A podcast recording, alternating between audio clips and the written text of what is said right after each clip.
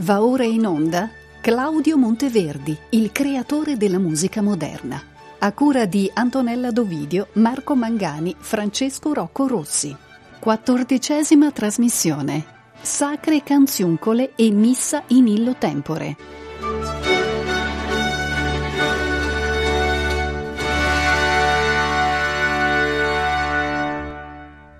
Gentili ascoltatrici, gentili ascoltatori, un caro saluto a tutti da Francesco Rocco Rossi. Sono qui perché insieme percorreremo le tappe più significative del percorso della musica sacra di Claudio Monteverdi. Si tratta di un percorso che, come potremo verificare insieme, non è distribuito uniformemente all'interno della sua opera compositiva. Le testimonianze che ci sono giunte, infatti, è come si coagulassero in tre momenti significativi della sua carriera, rispettivamente nel 1582 a Cremona, poi nel 1610 a Mantova e quindi nel 1640 a Venezia.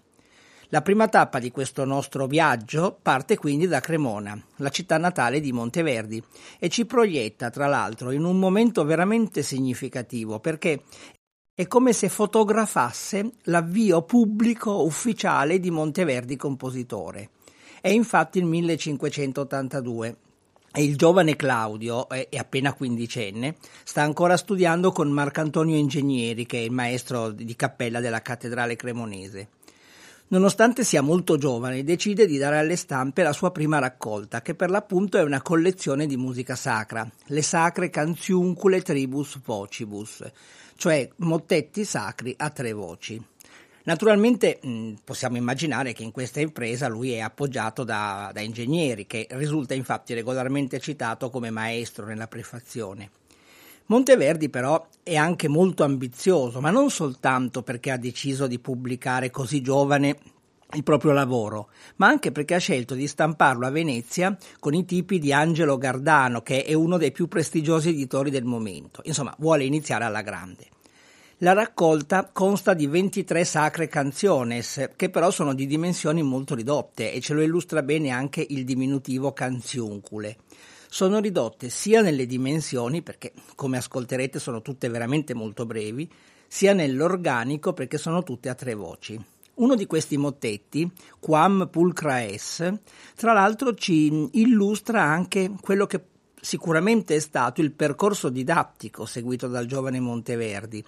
Si tratta infatti di una canzuncola modellata su un mottetto di Costanzo Festa, che Costanzo Festa aveva pubblicato nel 1521. E, praticamente si tratta della cosiddetta pratica dell'emulazio o imitazio, cioè l'imitazione di modelli compositivi preesistenti, che spesso venivano utilizzati, come appunto immaginiamo che sia questo il caso, a scopo didattico. Tutta la raccolta comunque è modellata sulle caratteristiche standard della più tradizionale polifonia liturgica tardo cinquecentesca. A parte tre composizioni che sono divise in prima e seconda parte, tutte le canziuncole scorrono senza fratture interne, senza cesure, senza pausa e soprattutto sono caratterizzate da un consistentissimo regime imitativo. E lo notiamo subito dai primi due brani che propongo, il Quam Pulcraes, quello che ho citato, ed Ego Sum Pastor Bonus, in cui le diverse voci, come sentirete, entrano in successione con degli evidentissimi rimandi imitativi l'una con l'altra.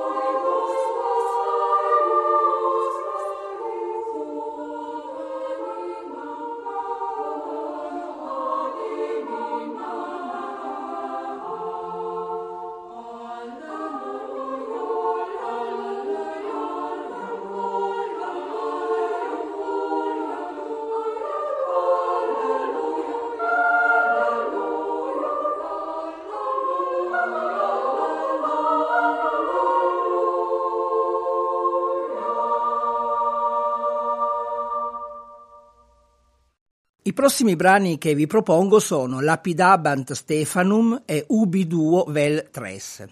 Dunque, Lapidabant Stefanum porta il testo del responsorio per la festa di Santo Stefano ed è il brano di apertura dell'intera raccolta.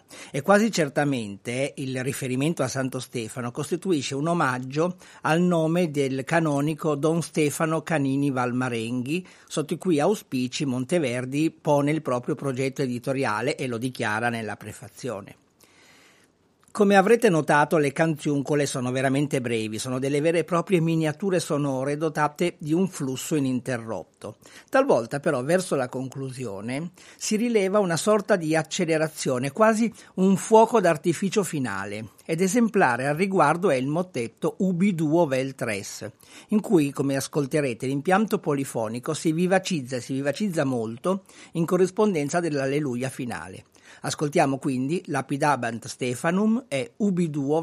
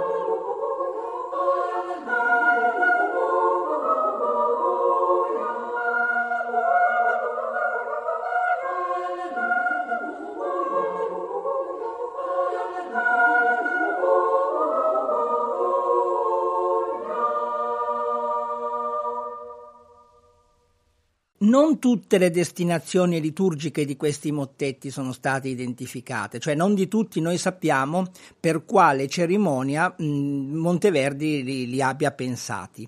È il caso dei prossimi due mottetti, Ave Maria e Justi Tulerunt Spolia. Del primo, naturalmente, conosciamo la provenienza del testo, Ave Maria, che è tratto dal Vangelo di San Luca, però è talmente generico che non si conosce la precisa destinazione liturgica per cui Monteverdi l'ha composto. Di Justi Tulerunt Spolia invece eh, è ignota anche la provenienza testuale. Ascoltiamoli.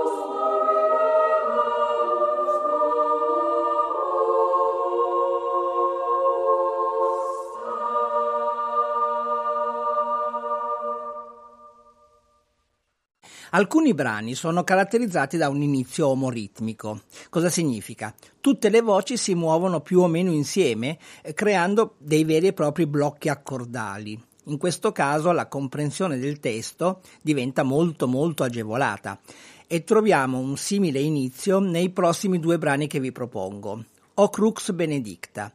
Qui l'omaggio alla croce è proprio evidenziato da una sorta di declamazione iniziale, accordale, quindi molto chiara, che poi naturalmente è destinata a stemperarsi nel tessuto contrappuntistico che segue.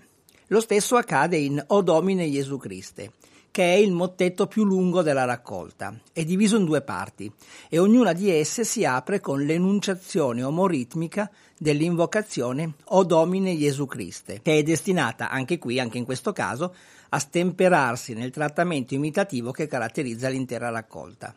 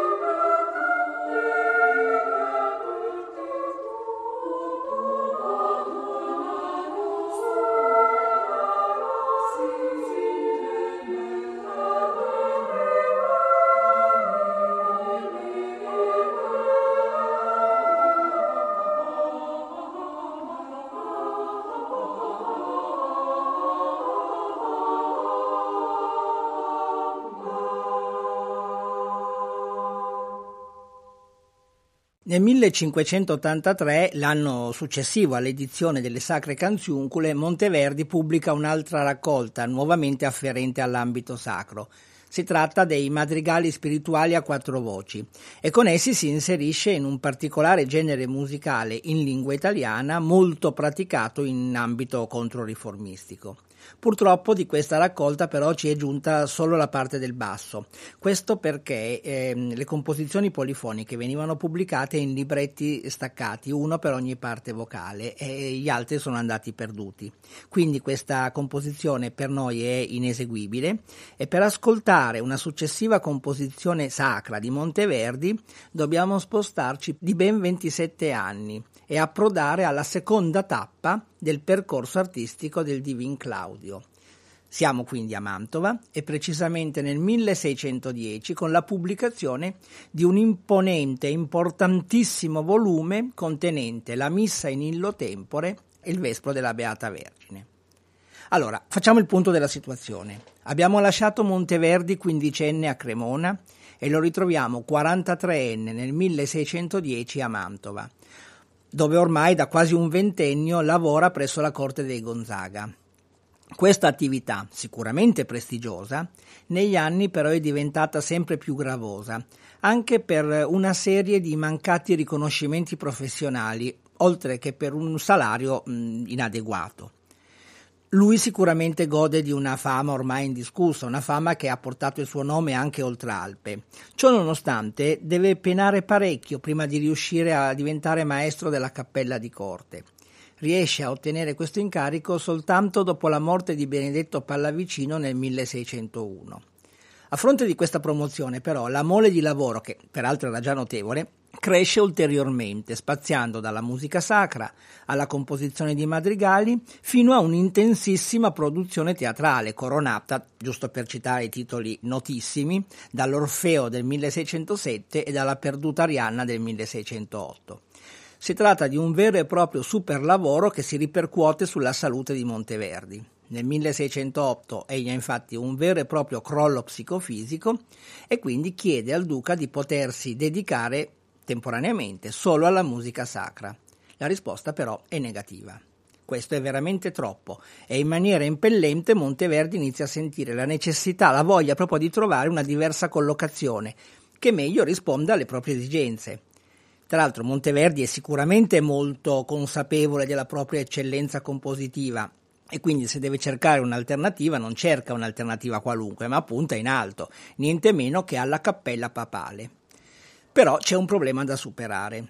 Dal 1583, come abbiamo visto, non ha pubblicato neanche una nota di musica sacra, senza contare che nel 1600 il canonico bolognese Giovanni Maria Artusi ha suscitato una vera e propria eh, querelle accusandolo di non essere in grado di governare le leggi del perfetto contrappunto. Quindi, per un'eventuale ammissione nell'entourage musicale del pontefice, tutto ciò è un problema.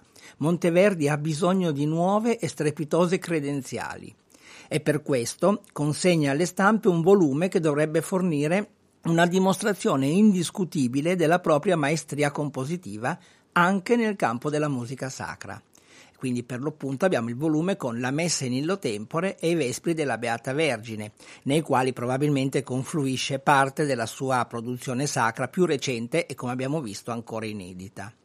Si tratta di uno strepitoso volume di musica sacra che è pubblicato a Venezia da Riccardo Amadino, un altro eccellentissimo stampatore.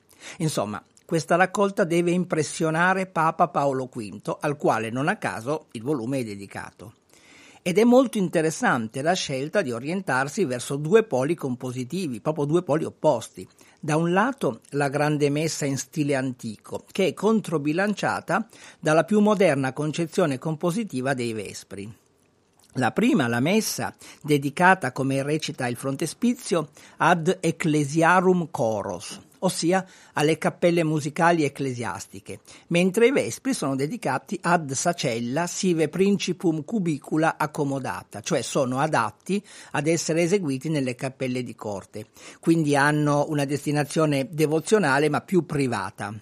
Dei Vespri se ne parlerà nella prossima trasmissione. Per ora concentriamoci sulla messa, la prima delle sue tre messe a noi giunte. Qui Monteverdi appunto affronta la, la summa della più classica tradizione sacra polifonica. È significativa al riguardo, e per questo molto citata, è una lettera scritta da Bassano Cassola, cantore presso i Gonzaga, al duca di Mantova il 26 luglio 1610. Cassola scrive Monteverdi fa stampare una messa da cappella a sei voci, di studio e fatica grande, sempre più rinforzando le otto fughe che sono nel mottetto in illo tempore del Gomberti. Allora, vediamo di che cosa si tratta. Si tratta di una messa da cappella, ossia per sole voci, sostenute solo dall'organo che esegue il cosiddetto basso seguente, cioè l'organo raddoppia la parte vocale di volta in volta più grave. L'organico è a sei voci. La lettera del Cassola, molto sinteticamente, illustra bene le caratteristiche della messa, dicendoci che si ispira al mottetto in illo tempore di Gombert. Cassola accenna anche a otto fughe, cioè otto temi di Gombert. In realtà sono dieci e sono tutti regolarmente pubblicati e illustrati da Monteverdi nelle pagine d'apertura della messa. Si tratta di quei soggetti che Gombert aveva posto alla base dell'elaborazione polifonica del proprio mottetto e che diventano anche l'ossatura di tutta la messa. Però Monteverdi li rielabora e li rielabora applicando tutte le strategie della più complessa tradizione polifonica fiamminga. Li ripropone quindi, li utilizza sia nella forma diretta, cioè così come si presentano nel mottetto, sia inversa, cioè per moto contrario. Si intende quindi che se il tema nel mottetto, per esempio, scende e poi sale, nella versione inversa sale e poi scende, come se fosse speculare però poi aggiunge anche delle ulteriori complicazioni. In entrambi i casi, quindi sia in forma diretta che in forma inversa, entrambi capita che siano ulteriormente elaborati, imponendo loro il moto retrogrado, cioè eseguiti partendo dall'ultima nota e proseguendo fino alla prima.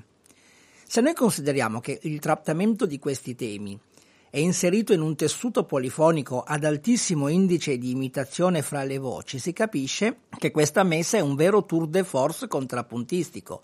Ce lo dice il solito Cassola, di studio e fatica grande. Detto questo, dobbiamo precisare che nella messa le fughe non compaiono nell'ordine di apparizione che hanno nel mottetto, ma vengono in un certo senso rimescolate e diversamente distribuite. Per esempio, il Kyrie è organizzato sulla prima fuga nel Kyrie primo, sulla quarta nel Criste e sulla seconda fuga nel Kyrie secondo. Ascoltiamo quindi il Kyrie nell'esecuzione dell'ensemble Decaton diretta da Paolo da Colle.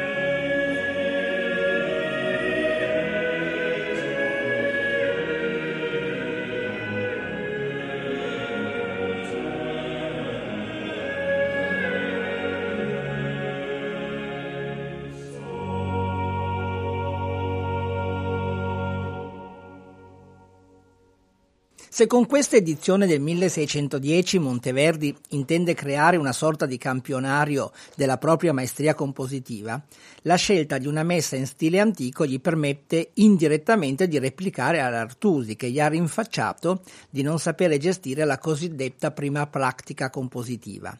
E proprio in questo senso va letta quindi la scelta di appoggiarsi a un mottetto di Gombert che era stato segnalato per l'appunto come uno degli esponenti di rilievo della prima pratica compositiva. Ma c'è dell'altro. La tessitura dei mottetti di Gombert è estremamente densa, diversa per esempio da quella di Josquin che spesso alleggeriva il discorso polifonico facendo tacere alcune voci e proponendo quindi dei duetti interni. No, con Gombert il decorso polifonico è sempre costantemente a sei voci, quindi molto denso e sempre improntato ad un altissimo grado di imitazione. Quindi per Monteverdi padroneggiare un tessuto polifonico con queste caratteristiche costituisce sicuramente una grande sfida e difatti la messa in illo tempore, con questo costante impasto imitativo, nasce proprio per dimostrare di essere in grado di gestire un trattamento estremamente virtuosistico dei temi di Gombert. Ascoltiamo ora questi temi nel Gloria che è organizzato in Et in terra e Qui tollis.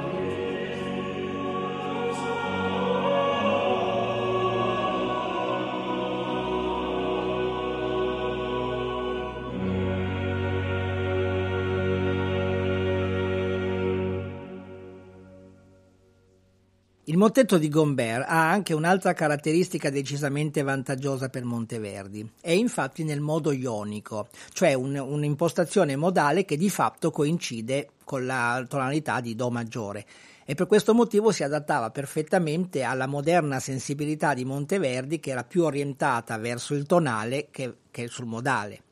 Volgiamo però ora lo sguardo all'architettura della messa, perché risulta parecchio interessante il credo, che come sappiamo è da sempre il movimento più lungo dell'ordinarium.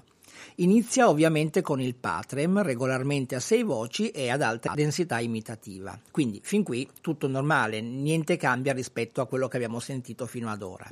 Qualcosa cambia invece con la sezione successiva, Et Incarnatus. Qui le voci si raggruppano in un andamento omoritmico, per dare il massimo del rilievo al testo liturgico. È come se si accendesse un riflettore sul mistero dell'incarnazione divina. Segue poi il Crucifixus e tutto cambia di nuovo perché, assecondando una tradizione cinquecentesca, l'organico si alleggerisce e da sei si passa a quattro voci. Ne dimostra quindi eh, una volontà di dare a questo credo una, un'impostazione formale che sia caratterizzata anche, proprio perché è lungo, da una grande varietà anche, anche, di organici, perché come abbiamo visto si passa da 6 a 4 voci. Ascoltiamo quindi l'intero credo.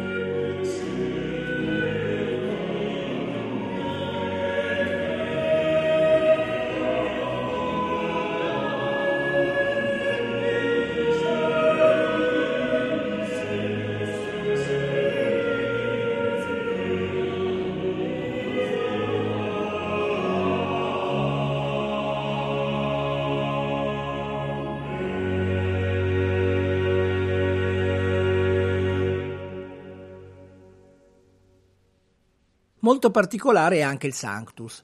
I primi tre movimenti, Sanctus, Pleni e il primo Osanna, si susseguono l'uno dopo l'altro senza soluzione di continuità. Naturalmente ciascuno corredatto con la propria dotazione di, di fughe da elaborare e riverberare nel tessuto contrappuntistico. Con il Benedictus invece ritorna in scena l'andamento omoritmico che abbiamo già ascoltato nell'Et Incarnatus, sebbene stavolta sia eh, un pochino meno rigoroso e soprattutto notiamo un evidentissimo scarto modale che temporaneamente ci sposta verso una sonorità che, utilizzando un linguaggio moderno, potremmo chiamare di Mi maggiore, per poi ritornare allo ionico, ossia al Do e al consueto regime imitativo con il secondo e conclusivo Osanna.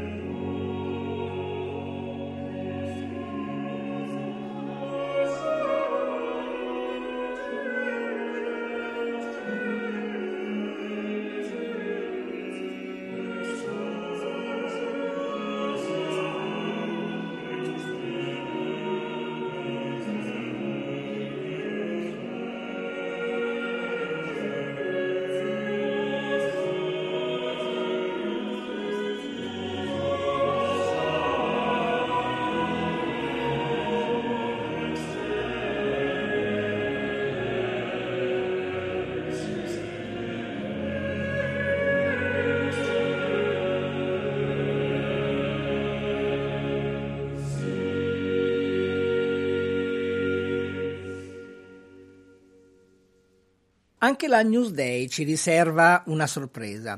In corrispondenza dell'ultima enunciazione, Agnus Dei qui tollis peccata mundi dona nobis pacem, ossia proprio del momento conclusivo della messa, l'organico si allarga e fa la sua comparsa una settima voce al grave. La messa si conclude quindi con una sonorità ancora più densa e quindi più solenne.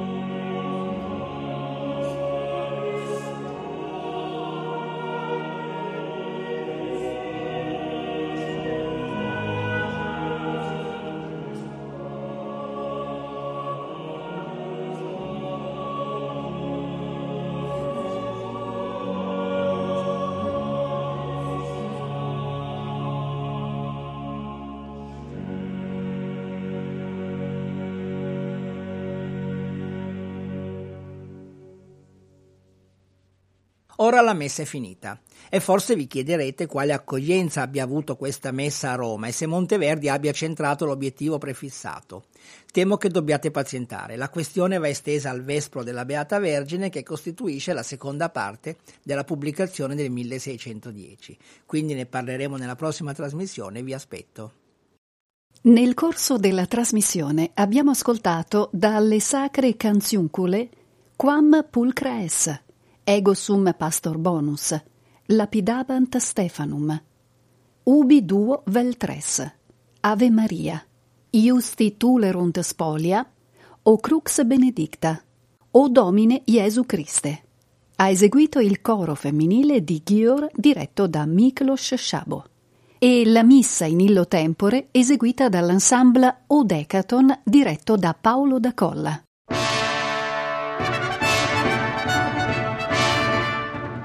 Abbiamo trasmesso Claudio Monteverdi, il creatore della musica moderna, a cura di Antonella Dovidio, Marco Mangani, Francesco Rocco Rossi. Quattordicesima trasmissione. Sacre canziuncole e missa in illo tempore